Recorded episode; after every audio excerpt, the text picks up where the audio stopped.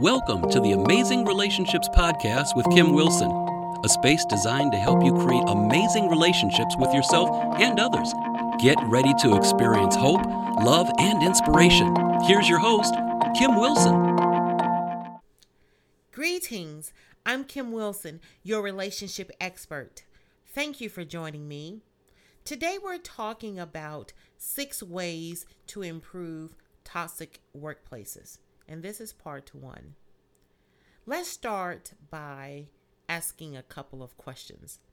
My first question is if you love your job, raise your hand, get them up.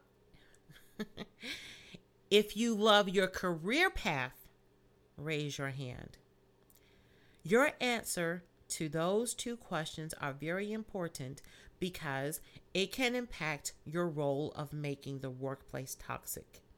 Typically, when we discuss dysfunctional relationships, personal relationships come to mind. However, the workplace can be a breeding ground for dysfunctional relationships. People go to work every day with a sense of dread because they dislike their boss, coworkers, or job responsibilities. Some people spend more time at work than they do with their families. And if you have to deal with emotional harassment, fault finding, backstabbing, backbiting, cutthroating on a daily basis, it can be absolutely exhausting. Even for me to just say those words back to back feels heavy. Saying backstabbing, backbiting, and cutthroating, it's like yikes. I mean, just dealing with that every day. Today, I'm going to offer you encouragement and strategies for dealing with toxic workplaces. Now, professionally, I am a licensed professional counselor. That's my everyday job. And when I graduated from graduate school and I got my first job as a counselor, I don't think, well, I know I didn't, I didn't expect to have I didn't expect to encounter difficult people because I'm thinking we're all counselors, we're in a setting. Well, let me just tell you, I have had a couple of jobs working around helping professionals and found myself in a toxic workplace. And I thought, how can this be? We're all counselors, we care about feelings. I know that was a little naive of me, I guess, or I don't know, maybe that was just the positive person inside of me. But I remember particularly having one job and it was so toxic. What made it toxic was the people, the employees. It wasn't the clients, it wasn't the building because the building is just a building. What makes a workplace are the people. And a lot of times people would come in with negative attitudes. They would come in without their smiles and just would come in being negative. Now, I know a lot of times when you are in a position where you where it's really client and customer based, it can be taxing sometimes. But I felt and believed as trained individuals, we found it was our responsibility to find a way to be our best and do our best, especially as a helping professional. So when a workplace is toxic, the sign the signs are always there. You can tell because there are a lot of call outs. Employees take more sick days than usual. You have high tur- turnovers. People are out with the cold and flu because believe it or not, when you work in a toxic workplace, it can be it can impact your immune system and your body's ability to fight off diseases. Just even thinking about people who have ulcers and who get who have heart attacks at, have heart attacks as a result of being stressed out. So the workplace can become an environment for the wounded walking around, the walking wounded actually. So, how do we turn a toxic workplace into an environment where people thrive? I don't think it's enough for us to just go to work and survive. Who wants to do that? I want to live, I want to thrive, I want to be happy. So, I'm coming from a team member point of view today. I'm coming from an employee viewpoint. A lot of times when we tackle topics like these, we we speak to the leadership, what the leadership can do differently. Well, it's not always the responsibility of the leadership to ensure that the environment is calm. I think individually we can do all parts as well to make sure that the environment is a place where we thrive and grow as individuals. So, strategy number one perform well. That's the first thing. Before we start complaining about the workplace being toxic, let's take a step back to make sure we are doing our absolute best and we are performing our job to the best of our ability. Is there something that you don't know about your job, you are unsure about? I say, please connect yourself to the proper resources and people so you can be the best and do the best inside of your job role. So that's strategy number one. Be sure to perform well. Strategy number two check your attitude. Always make sure that you are walking into the workplace with a positive attitude because if you are walking into the workplace with a negative attitude, then you are adding to the toxic workplace and people will respond to your attitude. For every action, there is a reaction.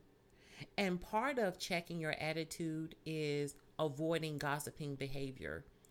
That gossiping behavior, that is a surefire way to add to a toxic environment. Because if you're participating in gossiping behavior, how can you be somewhere else performing well in your role at your job? Because when you think about it, nobody paid you to gossip. You are paid to perform. And that's strategy number one perform well. So always make sure your attitude is positive. You are in full control of that. And if everybody walked into the workspace with a positive attitude, I think that would make a world of difference. Strategy number two communicate appreciation. Now, I have been on work sites as a counselor and working as an employee and people talked about not feeling appreciated. The you know the leadership team not appreciating their works their achievements. Well let's take a look at you. When was the last time you showed a fellow coworker that you appreciated them or have you ever shared with a member of the leadership team there that you appreciate them as a leader? But most importantly, your fellow coworker just encouraging them and supporting them in their role. And if you see somebody who don't know how to do something well, how did you support them and embrace them? Or did you talk about them with another coworker and say you know what? I don't even know how they got that position. They don't know what in the world they're doing let me just go ahead and raise my right hand there was a time i probably said that too but now I know better. So I certainly know to do better. I I certainly wouldn't be a part of that conversation. But yes, just communicating our appreciation to our fellow coworkers, that can make a world of difference as well. Strategy number 4. Honoring your commitment and keeping your word. How do you honor your commitment to the mission of the job that you chose to be a part of. This is a job that you said, I accept the invitation that you have offered to me. I accept your offer to be employed here. So you accepted that commitment. How do you honor that commitment? Do you honor that commitment by being on time every day? Do you honor that commitment by coming to work with a positive attitude?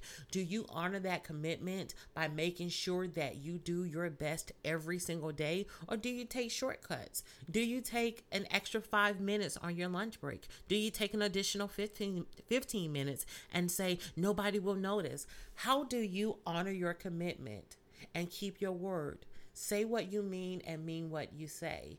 And, you know, of course, always do that from a place of love. So that's a, a really great way to make sure that your workplace is non toxic toxic just by honoring your commitment. Strategy number five consider the culture of your workplace. Now, this is an interesting one because sometimes the workplace is filled with all with people from all walks of life and different cultures. And sometimes we think someone is being disrespectful when they're actually being direct because of their culture Sometimes we think we may perceive somebody as aggressive when they are being assertive because of their culture, their gender, or what have you. And just taking a step back to take a look at that and just considering the culture of your workplace and what that does, it helps you not to take things personally. Because when we take things personally, we become offended. And when you feel offended, you feel like somebody has attacked you and you have a need to defend yourself.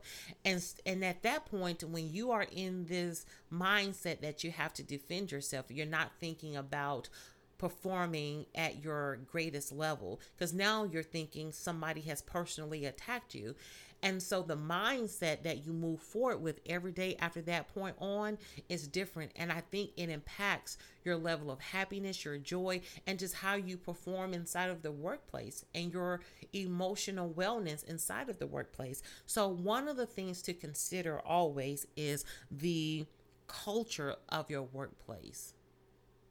So, strategy number six stay solution focused.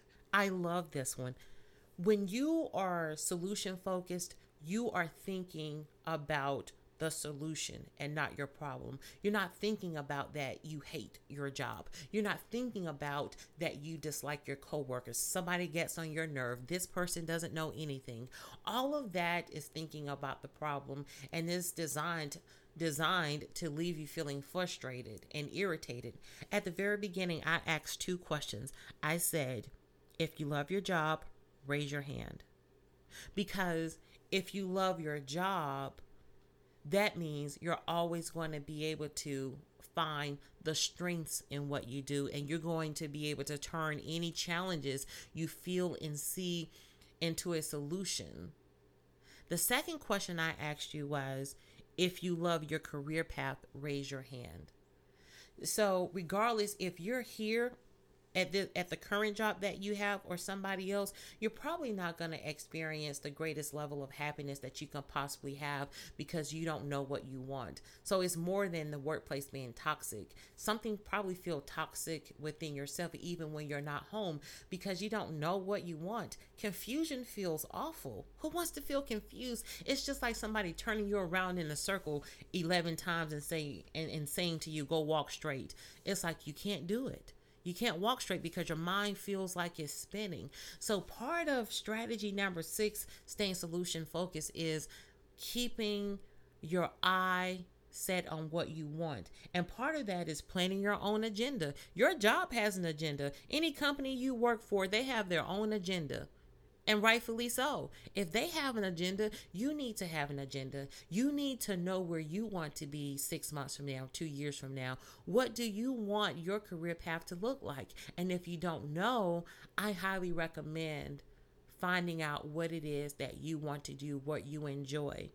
Because when you love your job, whether you're doing it for this company, you can go do it for another company, for somebody who appreciate what you bring to the table somebody who who sees your worth and they appreciate your worth and all of that is part of staying focused on your solution. You know exactly what you bring, you know what you worth. You're not ever living in fear and walking in a sense of dread because you think that somebody's going to take something, take your job away from you and it won't be able to be restored again. That's not true. Life will not do that to you. But part of that is understanding what you want, understanding your career path, and keeping your own agenda close to your heart. And then you won't have to worry about operating in a toxic workplace longer than you have to. Okay? So, just a quick recap. Your six strategies for improving your toxic workplace are one, perform well. Two, make sure you walk in having a positive attitude. So always do an attitude check. Three, communicate appreciation to your fellow coworkers. Four, honor your commitment. Keep your word. Strategy five, consider the culture of your workplace. And strategy six, stay solution focused. Well, we did it. We've wrapped up part one of Toxic Workplace. Be sure to check back in a couple of days for part two. Guess what? I'm hosting a 60-minute webinar on March 7th at 8:30 p.m. The webinar is packed with information and tools for dealing with difficult people. Don't get lost in the mood, behavior, or agenda of difficult people. Learn to respond with strategic responses that leave you feeling calm instead of exhausted, confused, irritable, or frustrated. Go to my website to register www.kimwilsonspeaks.com. If anybody has not told you today, let me be the first. You are amazing. Onward, upward, and beyond. Thank you for listening to the Amazing Relationships Podcast with Kim Wilson. Want more? Visit kwspeaks.com. That's kwspeaks.com for the latest inspirational blogs.